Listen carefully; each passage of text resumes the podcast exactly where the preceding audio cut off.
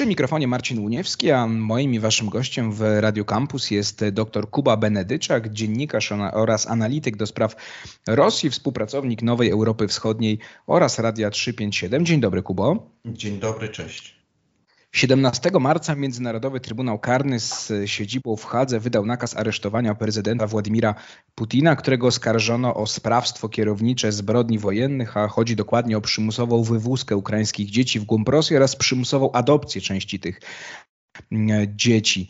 O całej tej sprawie powiem oczywiście za chwilę, o tym, co to znaczy dla Władimira Putina, jaka jest szansa, że on kiedykolwiek trafi przed, przed MTK. Ale na samym początku, Kubo, na ile oczywiście wiemy, czy Kreml był zaskoczony tą decyzją, bo na przykład Meduza, niezależny portal, no powołując się gdzieś tam na swoje źródła w administracji prezydenckiej, no nie spodziewał się, jak pisze Meduza, Kreml, no takiego kroku, takiej eskalacji, jak mówią Rosjanie, w, w tę stronę.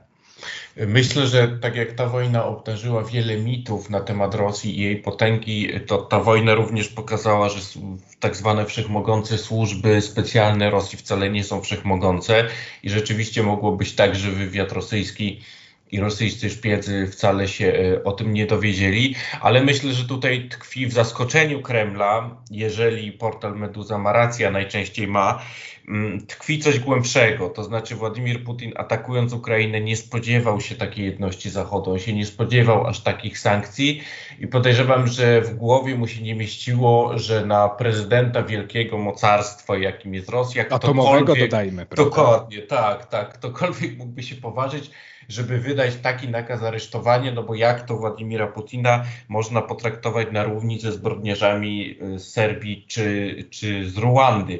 Więc to jest to zaskoczenie, ono bardzo dobrze obrazuje mentalność rosyjskiej władzy, no i samego Władimira Putina oczywiście.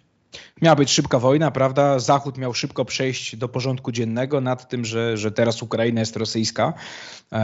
No a tutaj właśnie. Co dla Władimira Putina w takim razie oznacza, mm, Kubo, decyzja mm, Trybunału? No oczywiście poza tym, że on dołączył do takich osobistości jak Józef Koni na przykład, czyli lider Armii Bożego Oporu, która rekrutuje, porywa dzieci w, mm, w Ugandzie, czy Muamara Kaddafiego, czy Omara Bashira, czyli prezydenta byłego już Sudanu. Oczywiście mówię to trochę w, w, w osobistości w cudzysłowie. No bo teoretycznie on może zostać zatrzymany teraz w 123 krajach na świecie, które są stronami statutu rzymskiego. Czy teraz Putin będzie musiał na przykład ograniczyć swoją międzynarodową działalność? Yy, piszą media i rosyjskie, te niezależne i zachodnie, że no Putin teraz szykował się do takiej kampanii objazdu po świecie, szukania sojuszników, żeby prawda, w tej wojnie z Zachodem mm, znaleźć ich, żeby się przeciwstawić temu Zachodowi. No właśnie, czy te plany teraz będą pokrzyżowane, czy to będzie tylko jazda do Chin i, i, i na Białoruś? Y, to może zacznijmy od tego, że rzeczywiście 123 państwa są członkami y, statutu rzymskiego, tylko że jedynie 60 go ratyfikowało.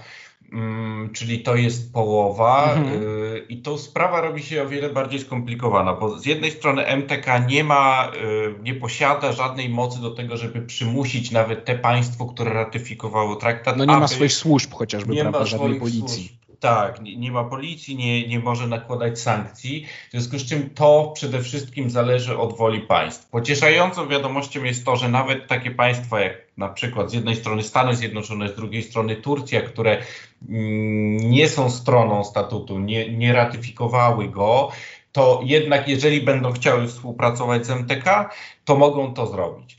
I teraz odpowiadając na Twoje pytanie, czy mm, jest szansa, żeby, żeby Putin został zatrzymany, bo on sobie szykuje tur, to y, jest mało prawdopodobne, żeby y, takie państwa jak na przykład Armenia, bliski sojusznik Rosji, czy Tadżykistan, które ratyfikowały y, statut rzymski, wydały Władimira Putina. E, oczywiście takie państwa, które jawnie sprzeciwiają się tak zwanej dominacji amerykańskiej, która zresztą też jest mitem na użytek propagandowy Rosji, Chin i Iranu, właśnie Wenezueli i tego typu państw, no więc jest mało prawdopodobne, żeby w tej koalicji antyamerykańskiej i antyzachodniej, tych państw, które wymieniłem, do tego pewnie dodamy Koreę Północną, żeby ktokolwiek w ogóle myślał o tym, aby e, aresztować Władimira Putina, no bo to by było jakby pod poddanie się Zachodowi byłoby sprzeciwienie się swojej własnej mm, antyzachodniej agendzie. No ale oczywiście jest cała masa państw pośrednich, takich jak Brazylia, jak Argentyna, jak Republika Południowej Afryki. No właśnie, czyli... w RPA ma się mhm. odbyć szczyt BRICS, prawda? Tak. BRICS w sierpniu, o ile się nie mylę, a Putin miał się na nim pojawić.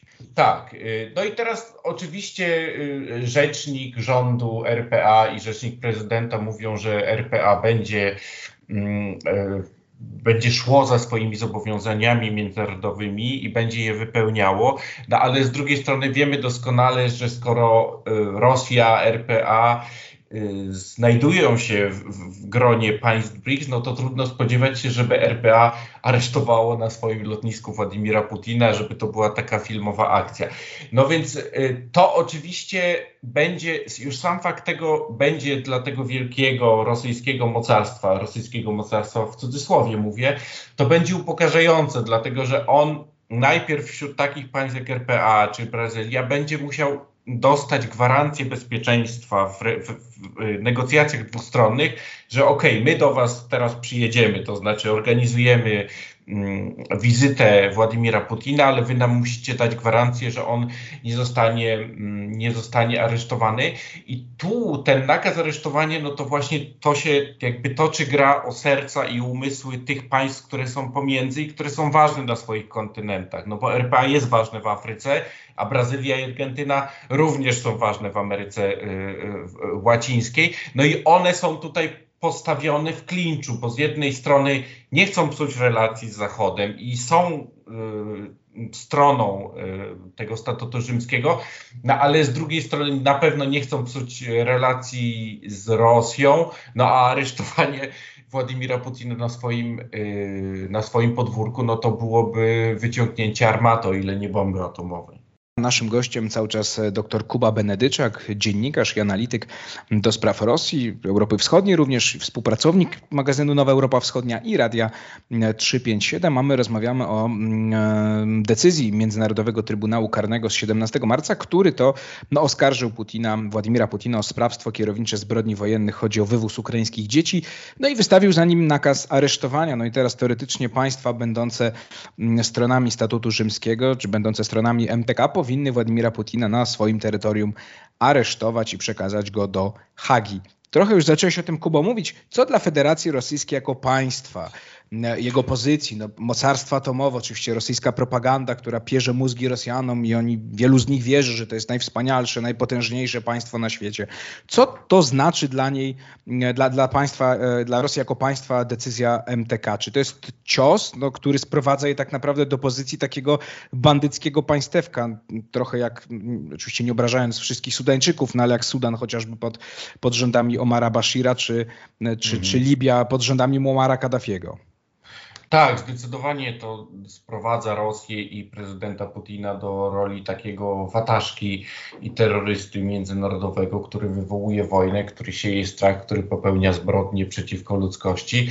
I to jest oczywiście mm, taki sygnał do świata i do tych państw neutralnych, czy też tych państw pomiędzy, o których mówiliśmy przed chwilą, że Władimir Putin jest toksyczny, a już sam fakt e, tego, że Zachód uczynił Władimira e, Putina toksycznym prezydentem, toksycznym przywódcą jest bardzo znaczący i poniżający, no bo przecież właśnie, skoro mamy przywódcę wielkiego mocarstwa, a tu teraz powiedzmy, y, przywódca y, Argentyny będzie się zastanawiał, czy może go wpuścić na terytorium i stanie przed dylematem, co ma zrobić, czy ma aresztować Putina, czy może mu powiedzieć przez telefon, panie prezydencie, lepiej, żeby pan nie przyjechał, bo stawia nas to w bardzo niewygodnej sytuacji to, to właściwie nie miało miejsca przez całą historię Związku Radzieckiego, później przez całą historię Rosji, żeby sprowadzić y, y, Putina do takiej roli. Ale jest jeszcze trzecia rzecz, i ja myślę, że ona może odgrywać y, w ciągu najbliższego roku czy dwóch ważną rolę. Dlatego, że MTK ma prawo wydawać tak zwane tajne nakazy aresztowania, w związku z czym E, niektórzy prawnicy, którzy pracowali przy sprawach Ruandy czy, czy, czy sprawach Serbii, mają podejrzenia, że takie listy gończe tajne mogły zostać wydane za niższymi rangą urzędnikami. Oczywiście nie wiemy, czy to na przykład jest Ławrow i Szojgu, czy to są jacyś wiceministrowie, czy to są szefowie departamentów, ale to znacząco, jeżeli takie listy są, albo jeżeli powstaną, jeżeli zostaną wydane, no to to w ogóle utrudnia Rosji mm, prowadzenie y, spraw międzynarodowych, no bo to powoduje, że cała ta wierchuszka kremlowska, mm, czy też elity polityczne no są niejako uwięzione w swoim własnym państwie. Właściwie mogą w nim siedzieć i nie mogą prowadzić aktywnej y, polityki zagranicznej. No tak, pytanie teraz właśnie, czy Ławrow może na przykład lecieć, nie wiem, do Francji, prawda? Czy się mhm. nie okaże, że, mm, e, że, że tam go mogą aresztować? Ja tylko dodam, bo trochę nie mamy niestety czasu jeszcze o, o tej pani powiedzieć, ale drugą osobą, którą z imienia i nazwiska MTK wymienia i, i, i wystawił za nią nakaz aresztowania jest Maria Lwowa Biełowa, to jest mm, e, rzeczniczka, prezydencka rzeczniczka praw dziecka, która ma być mózgiem, jest mózgiem całej tej operacji wywozu ukraińskich dzieci i tych przymusowych prób um, um, adopcji tych dzieci, czy, czy naturalizacji, zmieniania ich w Rosjan.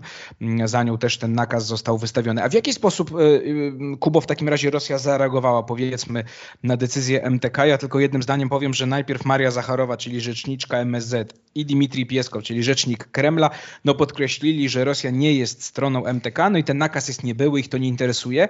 No a potem, mówiąc bardzo kolokwialnie, już poszły konie po betonie i tych pomysłów i tych działań, właśnie jakbyś mógł powiedzieć, co jeszcze mm, w Rosji zrobiono w sprawie, y, czy powiedziano w sprawie, w sprawie nakazu MTK.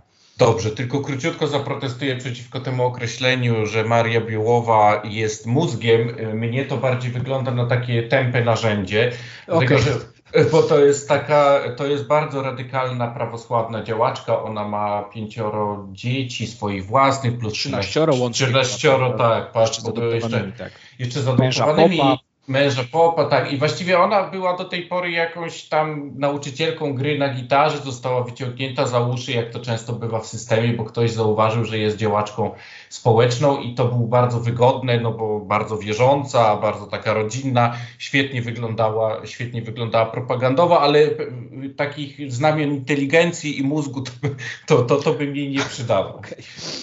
Natomiast ty, ty zadałeś pytanie, jak Rosja zareagowała. Oczywiście, no jak to.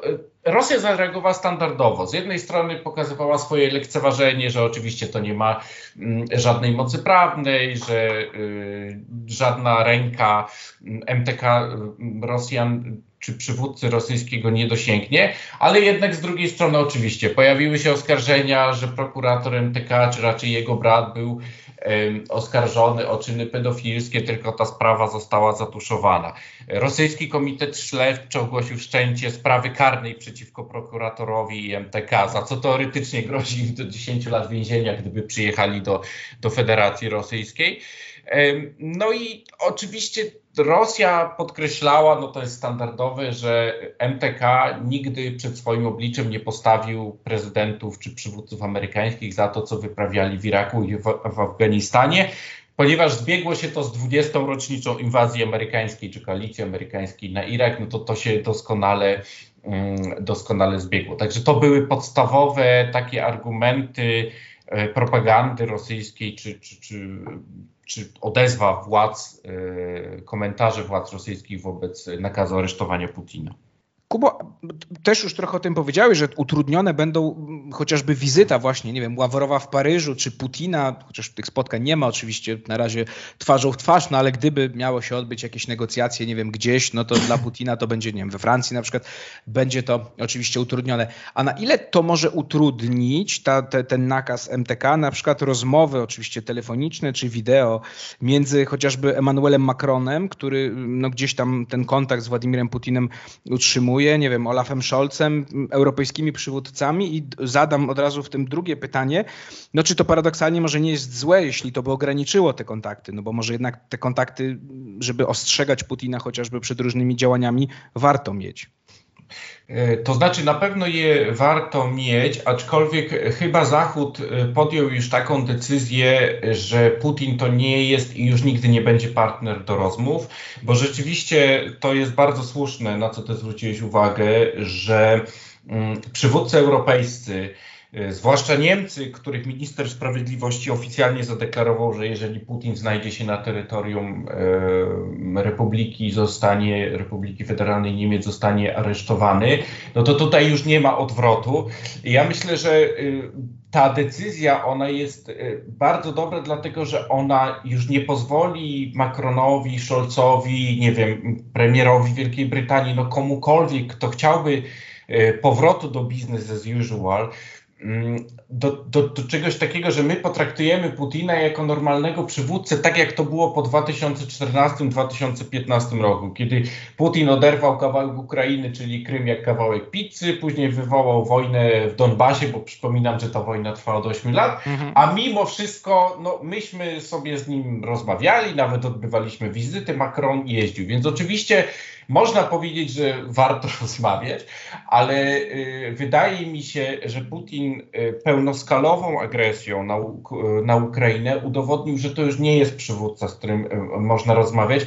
Ja oczywiście nie chcę iść w tak radykalne porównania z Adolfem Hitlerem, bo to mhm. była jednak inna skala, ale wydaje mi się, że tak jak w którymś momencie już zrozumiano, że z przywódcami III Rzeszy nie można rozmawiać, to tak tutaj Europa nauczona i Stany Zjednoczone oczywiście, nauczone doświadczeniem II wojny światowej, nauczone, błędami negocjowania z takimi reżimami jak, jak reżim III Rzeszy, przy oczywiście wszystkich ułomnościach tego porównania, y, nie ma sensu. To znaczy Władimir Putin powiedział, idziemy na wojnę i my jesteśmy na wojnie i moim zdaniem to jest dobrze, że Zachód nie bawi się w półśrodki, dlatego że z tym reżimem już nie można się bawić w półśrodki.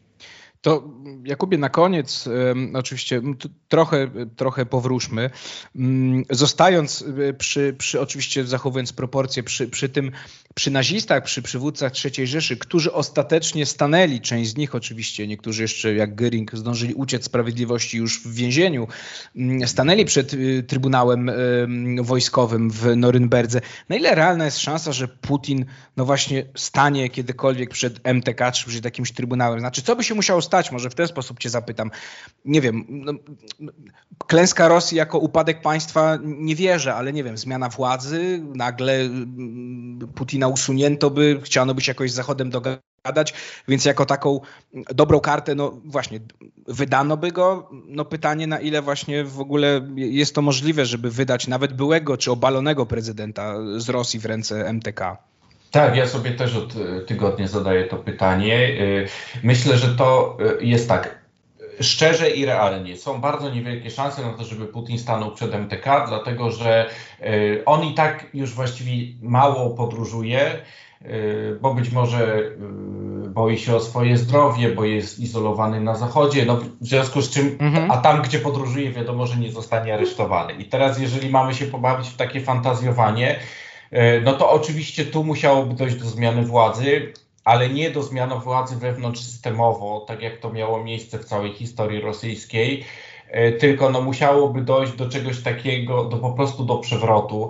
No nie wiem, taki ten, ten przysłowiowy Aleksiej Nawalny musiałby wyjść z więzienia, musiałby dokonać przewrotu, musiałby zdobyć władzy i z jego taką radykalną charyzmą i radykalnym podejściem do, do przeprowadzenia zmian w Rosji, być może wówczas on byłby w stanie twardo postawić sprawę i wydać Putina oraz wierchuszkę kremlowską e, do Hagi, aczkolwiek i do tego ja mam wątpliwości, bo jednak dumny naród rosyjski, który wierzy w swoją potęgę, wierzy w swoje imperium i z jednej strony boi się swojej władzy, nie ufa jej, ale jednak ona jest emanacją siły rosyjskiej, którą Rosjanie tak lubią no, może spowodować, że Aleksiej Nawalny będzie, miałby, miałby, bo to historia mhm. alternatywna, miałby z tym duży problem, bo jak on by to wytłumaczył no właśnie. Mhm. I tutaj stawiamy kropkę. Zobaczymy oczywiście, jak sprawa się rozwinie. Przyszłość Rosji też, chociaż to nie jest zapewne kwestia E, bliska, no ale oczywiście będziemy się przyglądali. Doktor Kuba e, Benedyczak, dziennikarz i analityk do spraw Rosji, współpracownik Nowej Europy Wschodniej i Radia 357 był moim i waszym gościem. Kubo, bardzo ci dziękuję za rozmowę. Ja również dziękuję i chcę powiedzieć, że to dla mnie zaszczyt, że jestem w Radiu Campus, które bardzo często słucham i które mnie edukuje muzycznie. Ci wszyscy młodzi ludzie, bardzo wam dziękuję. To ja podziękuję w imieniu kolegów i koleżanek, koleżanek i kolegów z Radia Campus Campus. Ja się nazywam Marcin Uniewski i słyszymy się w Róży Wiatrów w środę za tydzień.